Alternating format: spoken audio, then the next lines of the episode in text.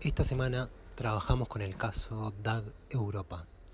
A los que presentaron el caso y vivieron toda la sesión, les pregunté,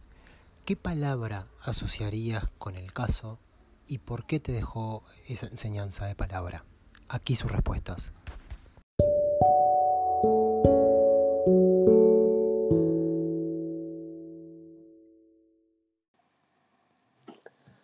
¿Qué palabra asociaría para el caso DAG y qué enseñanza nos dejó?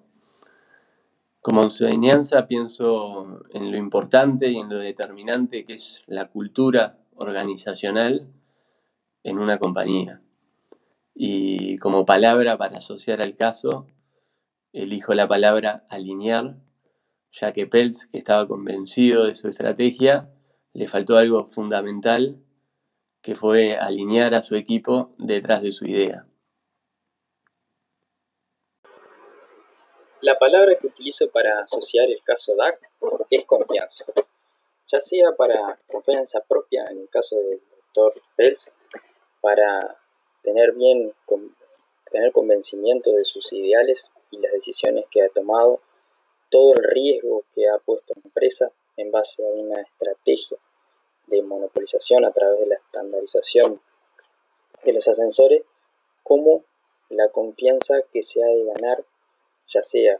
con los países que le reportan eh, a PELS, que se van a dedicar a la elaboración de otros productos, eh, su producto,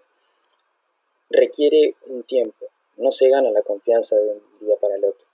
Es por eso que es muy importante la confianza en la empresa para que la cultura organizacional sea lo más homogéneo posible. Bueno, yo al caso con la palabra estratega, porque este el señor Pels, tipo,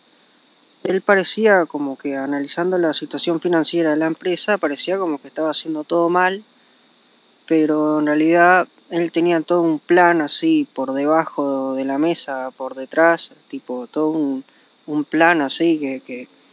que, cuando ves la empresa desde el punto de vista de afuera decís, ah, este se está haciendo todo mal, pero al final, este, con el análisis que nos explicó el profesor en, en la clase,